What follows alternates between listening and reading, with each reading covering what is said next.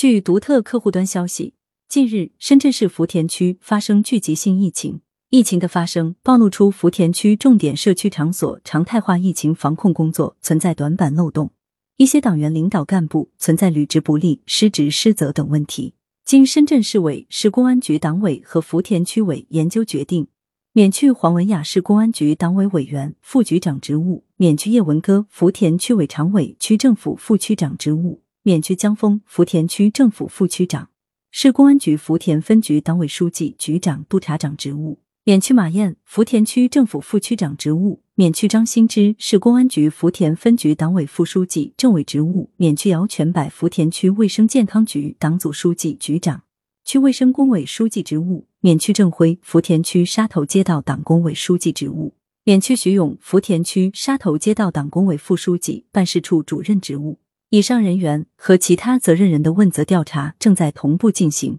深圳市委、市政府将坚决贯彻落实党中央和省委决策部署，把疫情防控工作作为重大政治任务来抓，坚持以人民为中心，坚决守护人民群众生命安全和身体健康。对一些党员领导干部存在履职不力、失职失责的问题，将依规依纪依法严肃问责。感谢收听羊城晚报广东头条。